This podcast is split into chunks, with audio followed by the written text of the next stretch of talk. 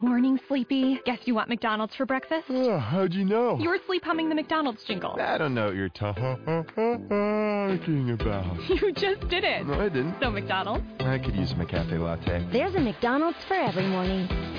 Start your morning at McDonald's with a delicious sausage biscuit and savory hash browns for only $1.50. At participating McDonald's for a limited time. Cannot be combined with any other offer or combo meal. How do you not hear that? Blog Talk Radio.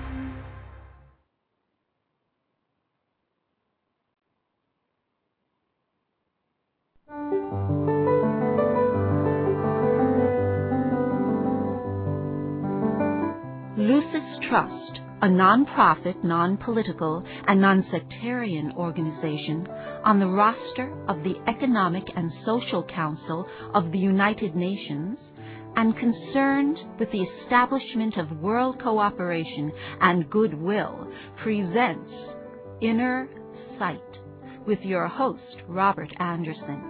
He, with Sarah and Dale McKechnie, President and Vice President of Lucis Trust, will discuss philosophical and spiritual topics essential to everyday life. Now, here's your host, Robert Anderson. Welcome. Inner sight is simply seeing that which is always present, but not yet fully recognized. You have, within you, the ability to see yourself and the world around you in a new way, with new eyes. So, stay with us, and together, we'll look at the world and ourselves with inner sight. Our topic for today The Psychology of God. Subtitle is The Factor of Analysis, Part 5. Before we explore this topic, I'd like to say a few words about Alice Bailey, founder of the Lucis Trust. Alice Bailey wrote 24 books of esoteric philosophy, and those 24 books are the main inspiration for the dialogue that you hear on this show. The following thought is also from the works of Alice Bailey. The fifth conditioning quality of the soul is the factor of analysis. It's a law that governs humanity. Analysis and the power to discriminate are divine attributes. This sounds as if analysis is an aspect of the consciousness of God. So, how come we tend to think of analysis as focusing on the smallest detail and overlooking the real significance? Analysis doesn't seem very spiritual to me. I can understand that. I suppose we all get a mental image of a um, a scientist in a lab coat holding up a test tube to the light and studying its infinite uh, tiny details. That's one type of analysis, and it's good. Scientists and others, bookkeepers and accountants who work on the level of the fine detail, keep the wheels of life humming and they expand our understanding, particularly in science, of the minutest aspect of our planetary life.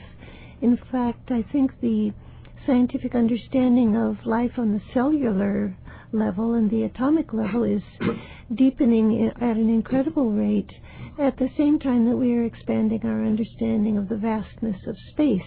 Both are needed, and both, I think, are expressions of analysis, but I think we're also aware as human beings that the tendency to analyze can lead to nitpicking and um, oh, a, a critical, unsatisfied, judgmental tendency uh, of the personality.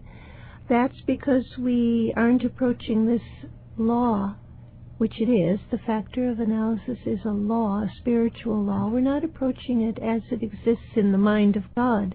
And these programs are an attempt to express or understand a, a small portion of the psychology of God. These these seven attributes are given in the books of Alice Bailey as ways that we human beings can understand the divine psyche. These are, after all, called the psychology of God. And because we are made by God, these attributes also exist in human beings. So the tendency or the capacity to um, analyze is a necessary component of the human mind. Yes, it's another way of uh, saying we are made in the image of God, uh, and this is part of that image. Uh, our image is not just this physical image, uh, because we have this same psychology, the, the same attributes that are passed on from God, and these constitute part of that divine image in a sense. And uh, this factor of analysis, which we're talking about today, is what is most prominent uh, in human thinking now. It's it's the way we think in the concrete level, and that's what the concrete mind is supposed to do. It's supposed to analyze and to take things apart and see the differences in everything. And um, this is just what the human mind is doing now to a very great extent. I suppose fashion designers do that when they uh, take apart a dress and figure out how it was made and they reassemble the creation themselves. Uh, people who work in um, restaurants deconstruct a, a, a dish and learn how to recreate it. Um, those are types of analysis, but we're talking about something on a much higher level today.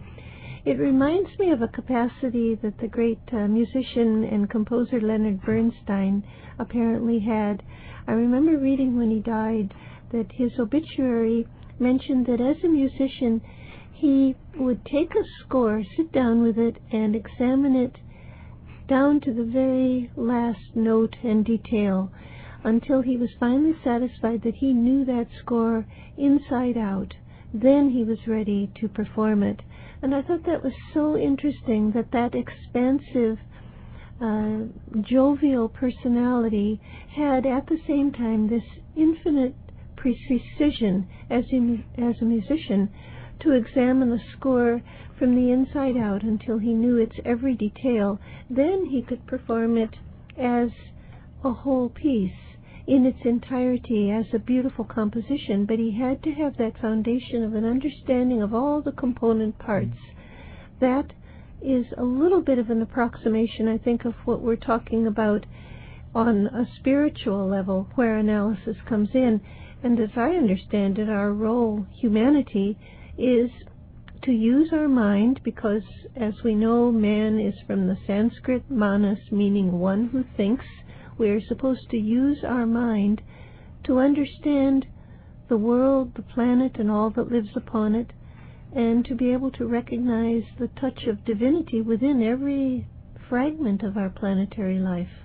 Yes, the focus should be at that level. And too often, though, we find today this uh, tendency to discriminate, this ability, it's a capacity that we have, and it's good, this ability to discriminate and to distinguish one from the other. But it, it sometimes too often it tends to uh, degenerate into uh, a criticism rather than a critique of something. It develops into a criticism, and then that becomes a negative thing. And that's a misuse of this um, divine uh, quality of analysis that we have. I suppose what happens is that that capacity to analyze, to perceive and note becomes a way of um, finding fault because it strengthens a, a, separatism in the personality that's looking on and uh, that judges and uh, finds uh, the other person being observed as a lesser being and oneself as a greater being. This is a misuse of the factor of analysis, which Alice Bailey says must be applied within the field of synthesis when I first read that, and probably the second and fifth and tenth times I read that, I thought to myself, what does she mean? The factor of analysis must be applied within the field of synthesis.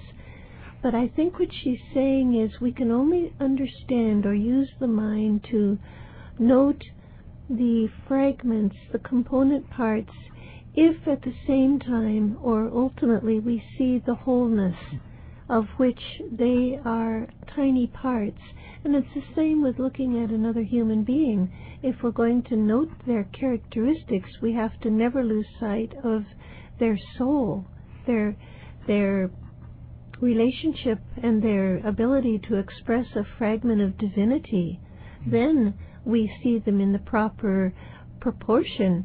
I mean, after all, Alice Bailey said harmlessness is the completed point of view. Harmlessness is the completed point of view. That's That- interesting. Isn't it? Yeah. At first, again, you say, what? And What does that mean? Yeah, you got me thinking about that. Harmlessness is the completed point of view. It means you see the whole, the whole person, Ah. not just that which strikes your attention, because quite often what strikes your attention is something that you are busily um, denying in yourself. So perhaps the whole view might be to look for the divinity within all people, regardless of Always. whatever stage they're at right now. Always. That's a good position to start from. Then you have the ability to see the less than perfected areas within them without becoming judgmental or discouraged or critical. Because you see them in their, well, as my friend's mother said, in their immaculate concept, their ultimate perfection. I love that phrase. Yes, and that trying to see from that angle is a good exercise in trying to uh, see from the angle of the soul, because the soul sees the whole, and it knows the whole, knows the whole plan and what the plan is working out, and uh, so it it doesn't judge. It just conveys that pure love of the love of God into its creation. And um, so that's why we have to try to think in those terms and think as the soul in the world and not as this self-centered, very personal personality. One of our problems, I suppose, as human beings is that we are working with a brain and through a brain. And it's the brain, as I understand it, that is um, uh, governed by the senses of time and space. Time being the sense that things are broken up into uh, fragments, one preceding the other, and so on and so forth, rather than seeing the wholeness all at once, the eternal presence. We see life in terms of past, present, and future.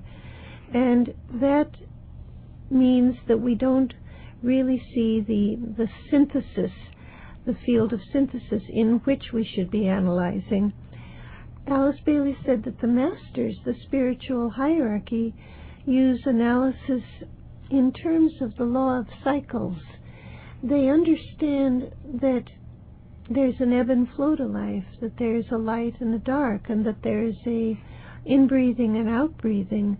And with that acute sense of timing, they know how to apply energy, how to apply um, stimulation, or as she says, emphasis. I suppose anybody who raises a child or anybody who works, say, in a in a legislature of any sort knows that the factor of timing is terribly important. There's a time and a place for everything. And if you're not working in that right timing, even the best idea isn't going to materialize. Yes, and that's that's being able to see what is working out behind all of these little bits and parts and pieces, and uh, in, in, in terms of legislation, I suppose it's being able to see how this is. Uh, when is the best time to bring uh, a piece of legislation forward so that it uh, has the most beneficial effect? And that's a use of discrimination in Yeah. its proper sense, being able to judge the timing, to be able to know when the proper cycle has arrived. It implies great wisdom and also an ability to see things as they are, which is analysis. For those people who just tuned in, you're listening to Inner Sight. Our topic for today, The Psychology of God. Subtitle is The Factor of Analysis, Part 5. We have a special offer from the Lucis Trust. Uh, we've offered it before. Many of you have taken advantage of it and have enjoyed it. Uh, it's a paper on the psychology of God, which is today's topic, and it'll afford you the opportunity to look at this topic in greater depth. Now, it's totally for free. There is no cost whatsoever, not even a shipping charge. So, if you'd like to uh, have this paper, uh, please uh, give us a call at one eight, uh, excuse me one eight six six six nine five eight two four seven. That's one eight six six six nine five 8247. Now, uh, The Psychology of God, it's a paper that's been taken from Esoteric Psychology, Volume 2 by Alice Bailey. So uh, it'll, I think it'll, uh, it'll probably stimulate your interest to uh, buy the entire book. And by the way, we're not like a lot of companies. If you uh, if you request this paper and enjoy reading it, you're not going to get a phone call uh, whereby we, we ask you what you thought and whether or not you're going to buy the larger book. It's totally yours, free, no strings attached. So that's a question that people always seem to want to know. But um, give us a call then. Uh, the easy way to remember the phone number is uh, one eight six six NY Lucis. Think of one eight six six New York Lucis. Lucis is L U C I S. Now, by the way, donations to Lucis Trust are tax deductible and can be sent to Lucis Trust, 120 Wall Street, New York, New York, 10005. We appreciate your donations, large and small. They're they're an expression to us of your support. Uh, we thoroughly appreciate them because that's so those donations, and well, that's what keeps us on the air and enables us to continue doing these radio shows for you. So, thanks again for what you've contributed in the past, and please continue to do so. We we certainly like to continue doing these shows. So once again, um, donations can be sent to Lucis Trust, 120 Wall Street, New York, New York 10005. And by the way, all of our Inner Sight programs can be heard on our website at On the homepage, you'll find a link to today's program, which will be available for hearing in a day or two. Last week's program is already available, and many of our past programs can also be heard. Once again, it's www.lucistrust.org. The theme of each week's program is posted in advance on our website, so you can see in advance what next Sunday's program will be. I was thinking uh, the uh, the discipline of uh, math, in particular geometry. Uh, I remember I didn't start start doing well in geometry in high school until it turned on. Turned it occurred to me that geometry is teaching me how to think. That you are given you are there are several items that you are given, and from that uh, from the givens you are supposed to come to a conclusion and form a solution to the problem. Would that be an example of analysis or? Yes, I think so. Um, you can't uh, come to the solution until you've noted all the various um, uh, givens if you jump over some of those, you uh, come up with the wrong um, uh, answer in math. Math is very exacting, and it's wonderful training for the mind because there's no cutting corners, as far as I know. This is hilarious, me speaking about mathematics with any sense of uh, uh, proficiency at all, but I well, can I'm, appreciate I think I'm in sync with you on that because it wasn't until I learned the humanitarian value of teaching the thought process in a better way that I finally said, hey, this is for me. I don't know. There there are so many ways in which we trip ourselves up. I um I've been reading a book that's helping me to understand this factor of analysis. Alan Watts, the um, the once upon a time Anglican priest turned Buddhist, wrote a book called um, "The Book on the Taboo of Knowing Who You Are," and he talks in this book about the problem we have in the way we use our minds that deconstructs or um, compartmentalizes everything we see in the world without seeing the whole picture. And he gives this wonderful analogy of somebody looking through a picket fence as a cat walks by. So you're looking through the picket fence through this narrow opening, and a cat comes by. First you see the head, then you see the furry torso, and then you see the tail. Okay, then the cat turns around and comes back, and again you see the head followed by the furry torso, followed by the tail. And then he does another U turn and again walks by you, head, torso, tail, so that you think the head always precedes the tail.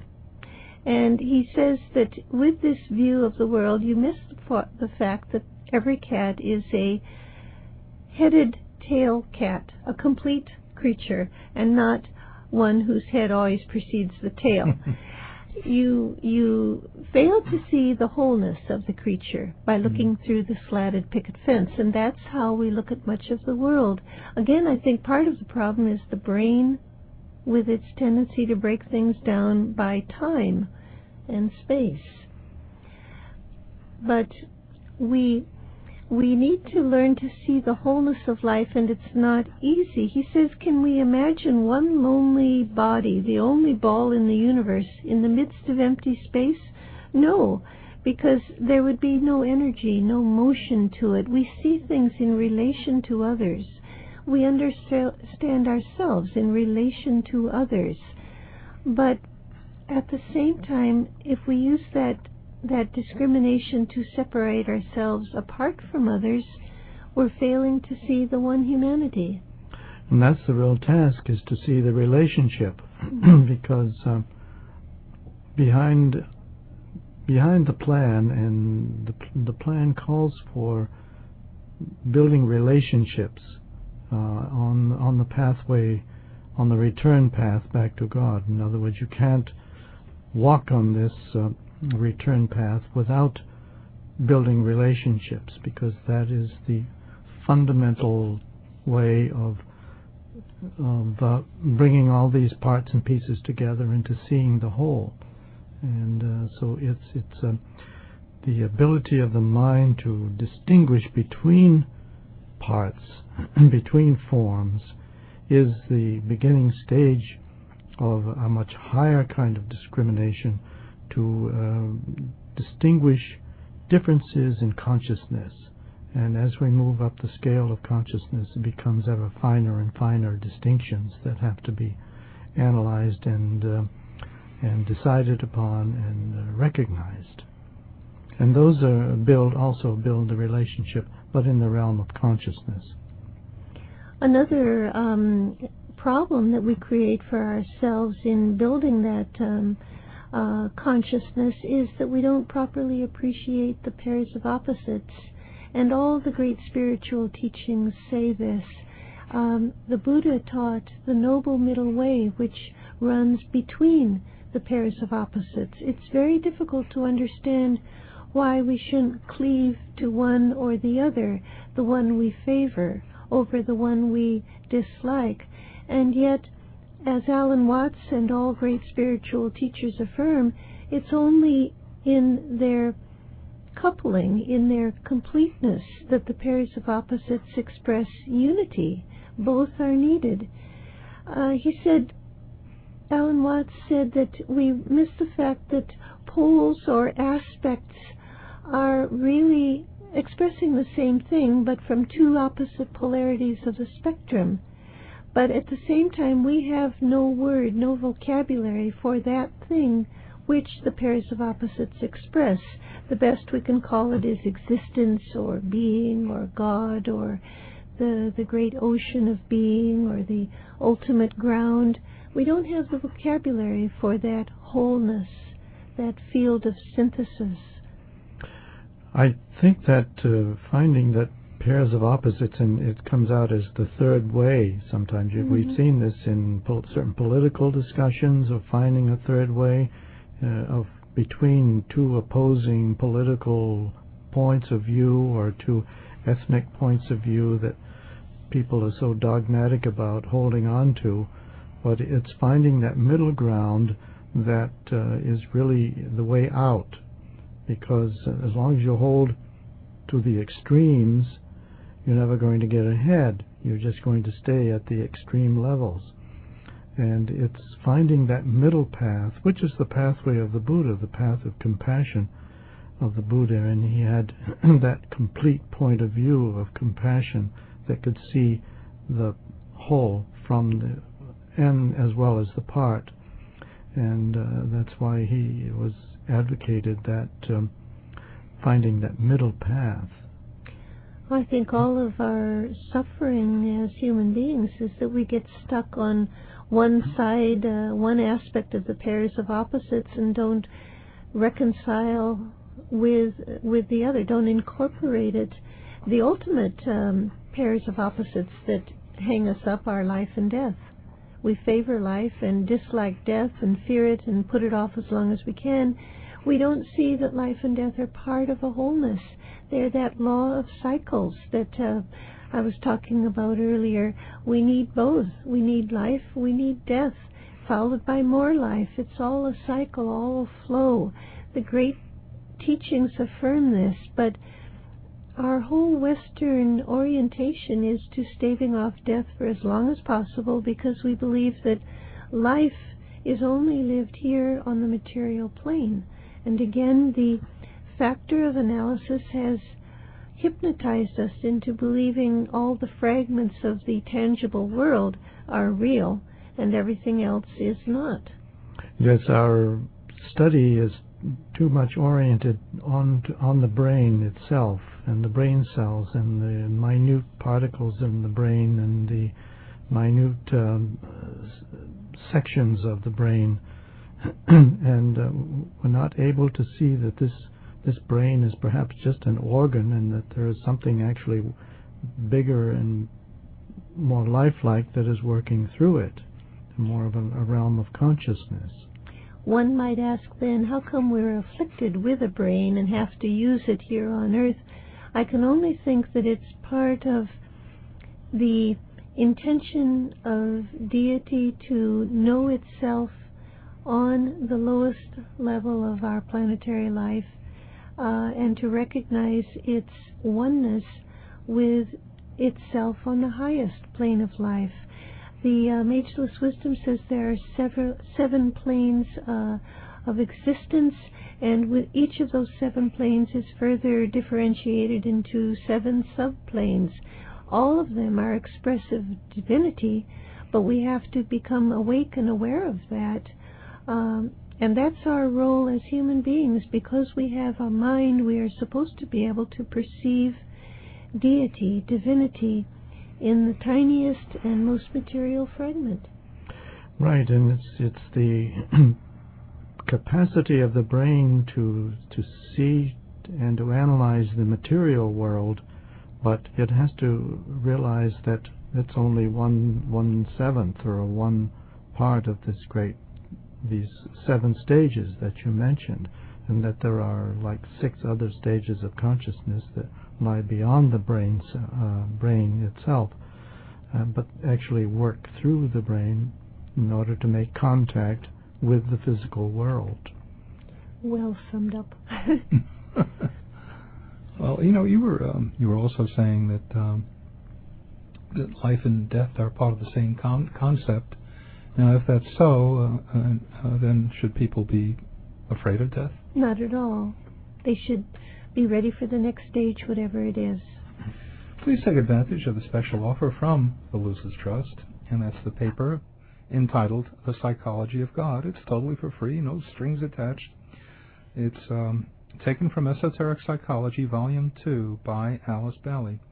So give us, a, give us a call and request the paper. We'll be happy to send it out to you, uh, once again, free of charge. The title of it, once again, The Psychology of God. Give us a call at 1 866 695 excuse me, 8247. It's 1 866 695 8247. The easy way to remember it is 1 866 NY Lucis. Think of 1 866 New York Lucis. You've been listening to Inner Sight. Now we would like to close with a world prayer called the Great Invocation. It's a call for light and love and goodwill to flow into the world and into our hearts. Let's listen for a moment to these powerful words.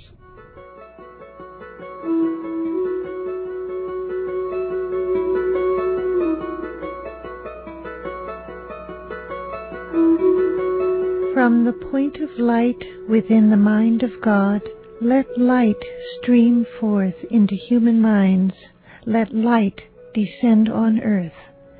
From the point of love within the heart of God, let love stream forth into human hearts. May the coming one return to earth.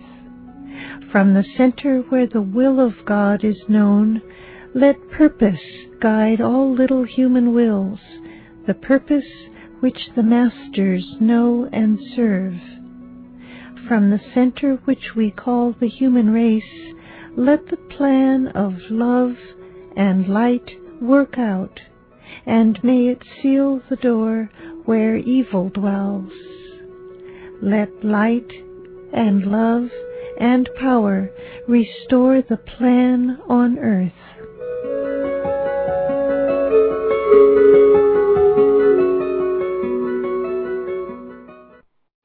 Sleepy. Guess you want McDonald's for breakfast? Oh, how'd you know? You were sleep humming the McDonald's jingle. I don't know what you're talking about. You just did it. No, I didn't. So, McDonald's? I could use my cafe latte. There's a McDonald's for every morning. Start your morning at McDonald's with a delicious sausage biscuit and savory hash browns for only $1.50. At participating McDonald's for a limited time. Cannot be combined with any other offer or combo meal. How do you not hear that? Morning, Sleepy. Guess you want McDonald's for breakfast? Oh, how'd you know? You were sleep humming the McDonald's jingle. I don't know what you're talking about. You just did it. No, I didn't. So, McDonald's? I could use my cafe latte. There's a McDonald's for every morning. Start your morning at McDonald's with a delicious sausage biscuit and savory hash browns for only $1.50. At participating McDonald's for a limited time. Cannot be combined with any other offer or combo meal. How do you not hear that?